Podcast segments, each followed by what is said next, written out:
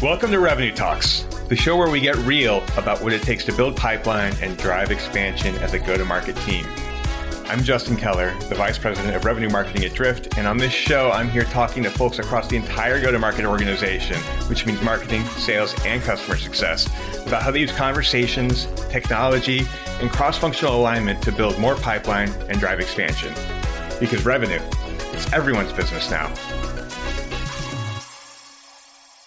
Hello, it's Justin, and we're back with another episode of Revenue Talks. And today I'm thrilled to be joined by Ali Jawin, who's the Vice President of Global Marketing at The RepTrak Company, which is a cloud-based corporate reputation intelligence platform that provides businesses with ongoing performance data on how stakeholders evaluate them when it comes to the corporate reputation, their brand, and E S G, using online surveys and media. And Ali, I'm going to ask you in a minute to unpack exactly what that means for us, but you've got a long career that spans a variety of different roles. And today we're going to talk about how those roles have helped to develop the campaign strategies that are backed by data and that are proven to convert. And fun fact, Ali made our top marketers to a watch list this year. So if you haven't checked out that blog post, make sure you do. It's linked in the notes. There's a lot of really great marketers in there. But let's get into it. Ali, thank you so much for joining me on the show. Before we get into the nitty-gritty of all this marketing stuff, I want to know something. We were creeping your LinkedIn profile, and not only have you been marketing for a few minutes, but prior to that, you were a professor, you were a production assistant at C N N, you worked with Hillary Clinton. Like, unpack, okay, give us a little bit of your journey, and then how did that all end up in marketing, and do you think that was the right decision for you?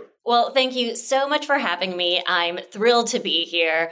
And yes, my career arc is very non-traditional. Marketing is actually my third career. My first was that I was a professional ballet dancer with an opera company in New York City.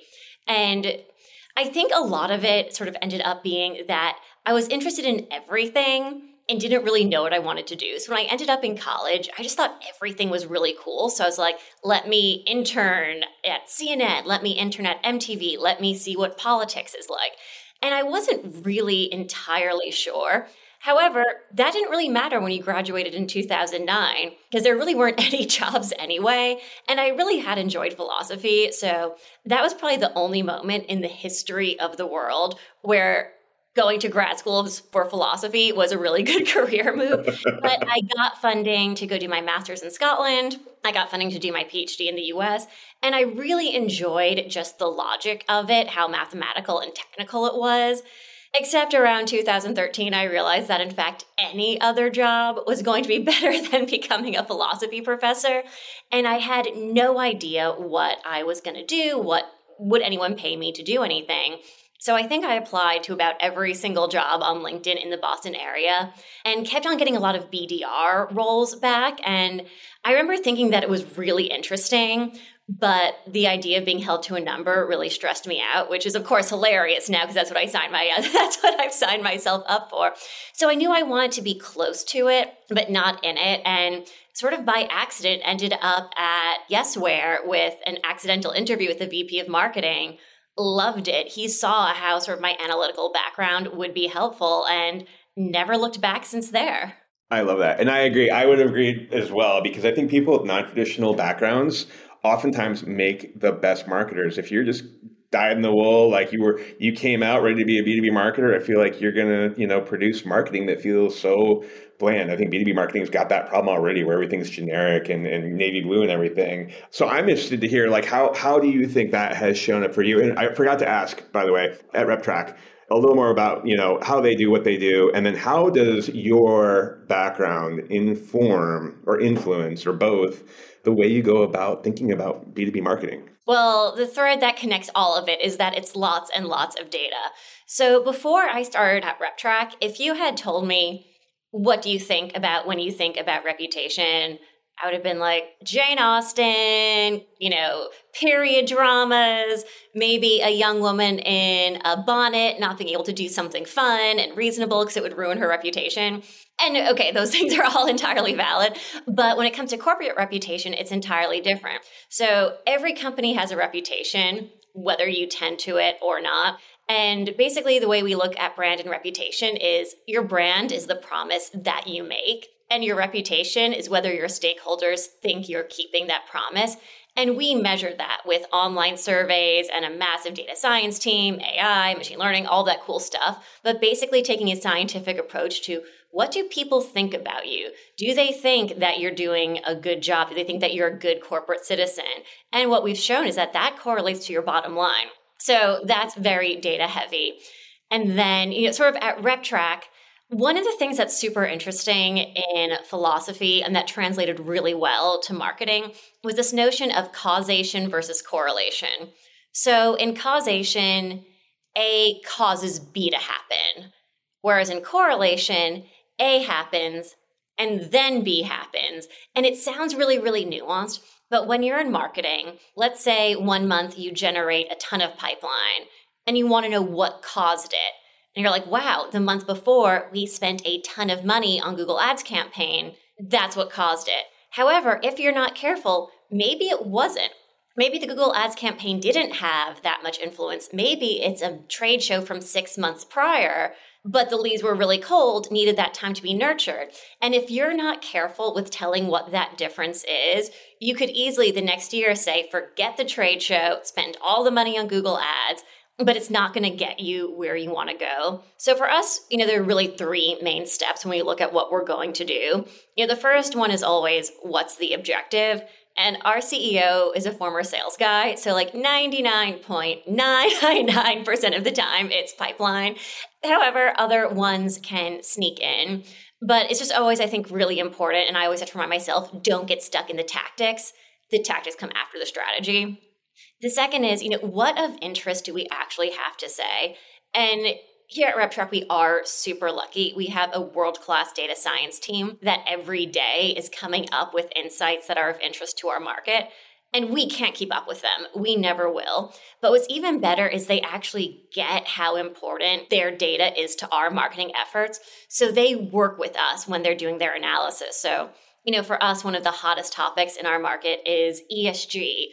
Environmental, social, governance, you hear it everywhere. So they do lots of extra analysis for us on that topic, which love them to death. And then the last is always sort of going back to the data. Do we have intent data, keyword data to, you know, really prove that this is something that's going to resonate? Can we see, is it going to work on this channel? Have we run previous campaigns? Just really trying to get granular, because while you can never prevent a campaign from not working, generally we have enough data where there's a very good chance it's going to. Yeah, I love that. And I think it, there was a moment there where I think you scared me and you scared a lot of people listening to this, because it's so, for us marketers, there are so many things we do that are immeasurable, right? And that we can correlate but not causate. And I think you kind of introduced the fact that, like, you know, even the things you are measuring may not be adding up the way you think they are, which is scary for marketers. Like, there are, our butts are on the line to drive pipeline.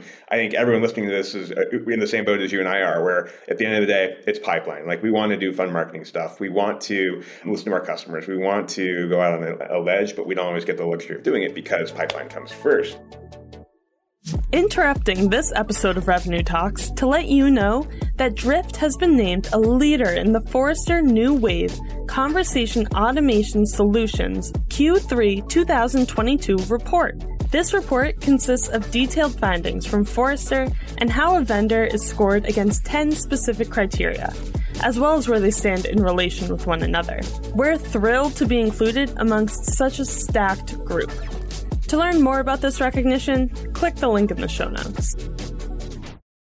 But how do you, like, what's your approach to finding that? It sounds like you guys have tons of data. You yourself are great at measuring the data. How do you balance that with wanting to introduce, like, provocative and compelling stories and messages to the marketplace? So I have a great example, and usually it's sort of two ways that I really do think about protecting me and my team, because you know, very often that is what it comes down to. And the first is sort of like a law and order approach. No matter what happens with this campaign, can I defend why I ran it and why it seemed like a good idea? And an example that really comes to mind is this past uh, Q one, we ran a campaign called Metrics and Martinis. I mean, first of all, that name alone. How I'm could, in. Sign me up. Right? Yeah. And the concept of it was that we sell to communications, and no one went into comms to get measured or be held to numbers. But similar to marketers, C F Os are coming saying, you spent all this money, where is it going? There's a lot of anxiety around this topic. So we thought, let's do this fun series, you know, like four fireside chats about how comms can become, you know, friends, not foes with your numbers. And to show them that this wasn't going to be like your average boring webinar. And also just because, you know, numbers can be a scary topic and everything is better, you know, with a drink. We were going to send them a themed martini. So there was one week that was like, wake up and smell the metrics. And it was an espresso themed martini. It was a flop. I was shocked. I could not, I could not believe that there was just no demand. We're like, we're going to send you four free martini kits. You're going to learn something helpful. You're going to have fun. But it didn't. However, why it was okay for us was, you know, one, everyone thought that this was going to be effective. Everyone internally knew that this should work. Everyone knew this was a good channel. So while it was at least head scratching, it wasn't like, why did you go off on this wild cliff? But the other was that we started small. You know, sure, we lost, you know, some, you know, a person's, you know, man hours, and sure, you know, one thousand dollars on martinis, but like in marketing, you know, those are rounding errors. And we were able to pivot quickly. So I think a lot of it is, you know, before going full throttle into something, you know, one, making sure you can defend it no matter what happens. And then two, if you can test it on a smaller scale, that's ideal. However, I know that's not always possible. It's one of the reasons why field marketing terrifies me. But that's, you know, you just you just have to have a strong stomach and a strong spine for that. I come from field marketing, so I fully appreciate it. But yeah, that is one area where, where I will acknowledge. You just, yeah, you can go small and get certain results, or go big and you're just never really going to know. So it's just very important that, you know, the company has a good understanding of that type of thing. I fully co-sign on that. I think some of like the best marketing is the stuff where you're like, you know what, if nothing happens, at least we did it. And this was like the right thing for the spirit of the company. But it's also, I mean, it is terrifying. And it's one of the hard things about being marketing. And I want to get your opinion on this. And this is actually pretty meta because your company measures like the employer brand, and you are using that to then drive more brand for your company, right? So it's kind of this weird cycle. And we are in a, you know, potentially rocky economy. There's lots of, you know, if you're on LinkedIn, you're seeing a lot of people, you know, getting laid off. And there is a study that I'm blanking on the name of the author on. Elizabeth, like, ping me later. We'll put this in the show notes. This is a valid study. But in the eighties, a research company studied about six hundred B two B companies in the recession that happened in the early eighties and found that the ones that really invested in brand during that downturn grew, outpaced the competition. But then when the the recession ended, was kind of like a rocket boost for them. Like they jumped way ahead. And that's like the scariest time of all to make these big brand investments. So what's your take on that? Like when you're thinking about balancing how brand affects the bottom line, like what can, what can you tell the people? What can you tell me, first of all? And then what can you tell our listeners to, you know, give them relays on this podcast? So the first is that, you know, brand is so much more than your font and your colors. And it can be very easy, I think, when you're in marketing to forget that because you just live and breathe it so much. But, you know, your brand is, and I know I'm saying this to marketers, so it's obvious, but, you know, it's your personality, your authenticity, and your consistency in every single communication. And it's just so easy to reduce it to, you know, pretty pictures and share of voice metrics. But, and I promise this is not going to be a RepTrak pitch, but, you know, as I was saying earlier, you know, we look at brand and reputation as peanut butter and jelly. They're different, but you really can't talk about one with talking about the other. And you control your brand. Your brand is the promise that you make. You have a lot less control over your reputation. And your reputation impacts things such as people's willingness to recommend you, say positive things about you, buy your products, give you the benefit of the doubt in a crisis, invest in you. So while it's really important to manage that, you have less control over that, whereas you have full control over your brand. So I think when it comes to brand, you know, people need to make sure that one, they're speaking authentically, because these days authenticity or not lack of there can be sniffed out like that. But the other part of it is, are you making promises that you can live up to?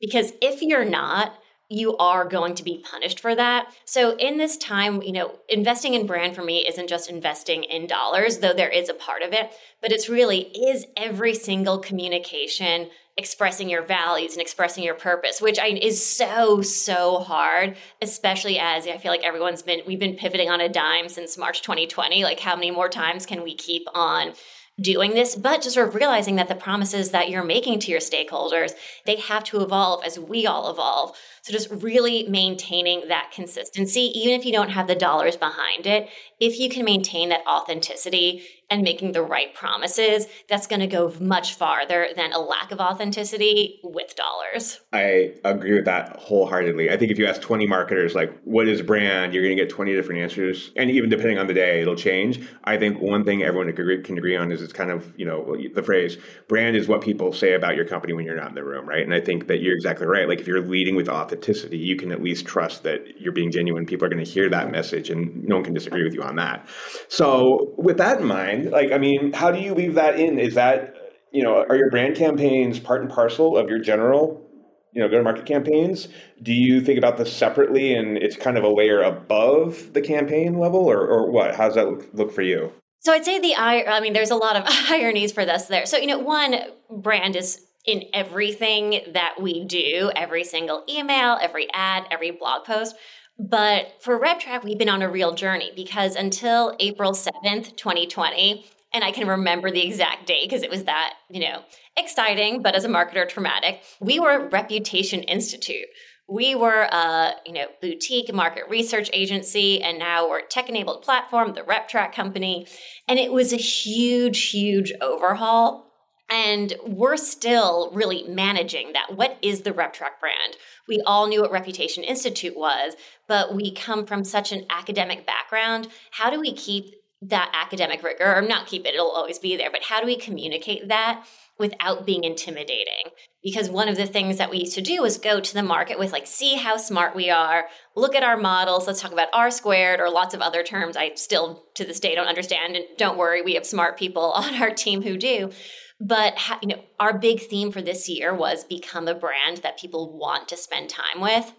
And then our theme for twenty twenty-three is going to be demystification, taking the P H D out of it. So, so much for us has just been really focusing on that essential, what is our brand? I know what our promise is, but our authenticity, we have it in certain areas, but we really have to spread that throughout the rest of the company. And once we have that nailed down, I'm going to feel a lot more comfortable going to our C E O being like, we need to spread the, you know, word loud and wide, but to do it right now before we have that really buttoned up and have everyone from the interns, the people who've been here forever, to everyone needs to sort of be on the same page. And we're going to get there, but we're just not quite there yet. So when did that rebrand happen? How, what's that process been like for you? It's been very, I mean, well, one, rebranding in a pandemic, you know, that's t- talk, hard, talk yeah. about. It's, it's like one of the toughest things a marketer can do. Yeah, it's been hard, but I think in some ways it's also been very freeing, because when everything is kind of in free fall and it feels like the world is burning down, you're like, you know what? Let's change our colors. And normally people might just absolutely lose their mind, but they're like, yeah, sure, whatever. Like, we've got real problems to solve. And in some ways, I think it really put, you know, there's so much in marketing that really matters. And there's so much that doesn't. You know, one of my uh, taglines is there's no such thing as a marketing emergency, except in ops related, and only our ops people people can fix it. But everything else, actually not a real emergency. We can all just sort of take a deep breath. So I think in a lot of ways, this gave us time to step back and think, okay, not just what have we always done, because the world isn't what it's always been. It's all new. It's all different. Let's sort of lean into the moment. And we, you know, we definitely pushed the company in areas that it was not comfortable with. And we've had to do it over time, but by starting to push the needle a little bit, you know, over the and show them the data of how it works, we've really been able to show people that, uh, no, people do want to be educated and entertained at the same time. Because one thing I always try and remind people is that we're not just competing against our competitors. We're competing against everything, everywhere, all the time. We're competing with their, you know, against dancing animals on TikTok, their shopping list, texting their friends, trading on Robinhood. Like, they could be doing literally anything else. So why is anyone going to give us the time of day? And that's where brand comes in. So it's a continuing education, I would say. It is. And it's so, I mean, what I'm getting from this conversation, which I am loving, by the way, Ali, is it's so all consuming. Like you said, it's everywhere all at once that it can't be ignored, right? And whether you're investing a little or you're investing a lot, whether you're investing directly or indirectly, it's something that you need to give love and resources to, money or otherwise.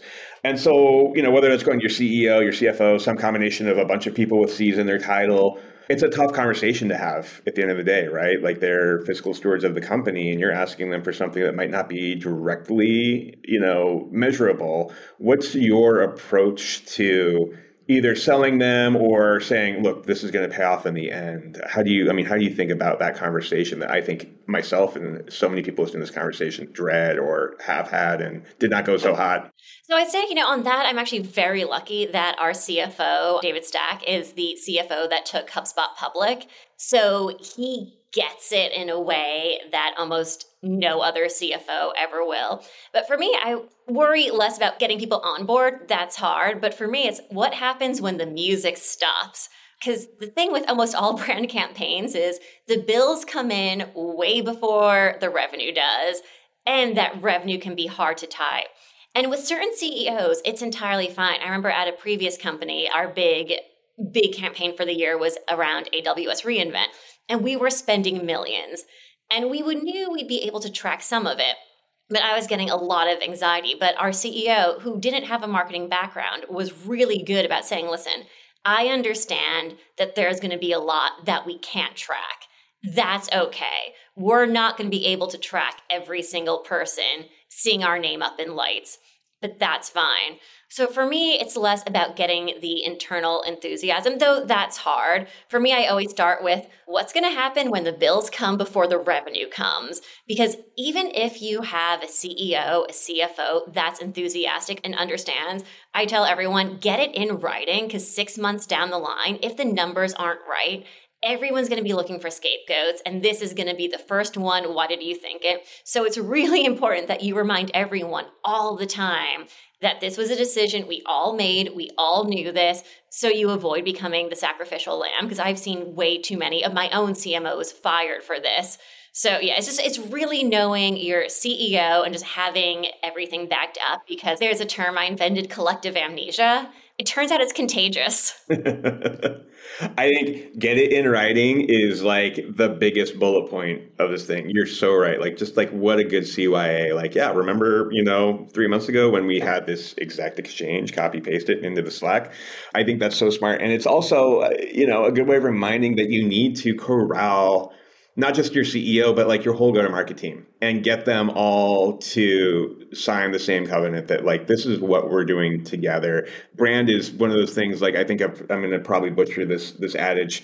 Brand is too important to be left to just marketing, right? And so you need to empower everyone that's customer-facing on the brand, but then on the campaign strategy as well. And you've got a global team to do this with. How do you go about getting everyone on the same platform, marching in the same direction, and saying, yeah, this is what we're doing, and all in the spirit of pipeline? It's super hard. One of the things that makes the biggest difference is that marketing is measured and our bonuses are tied to pipeline.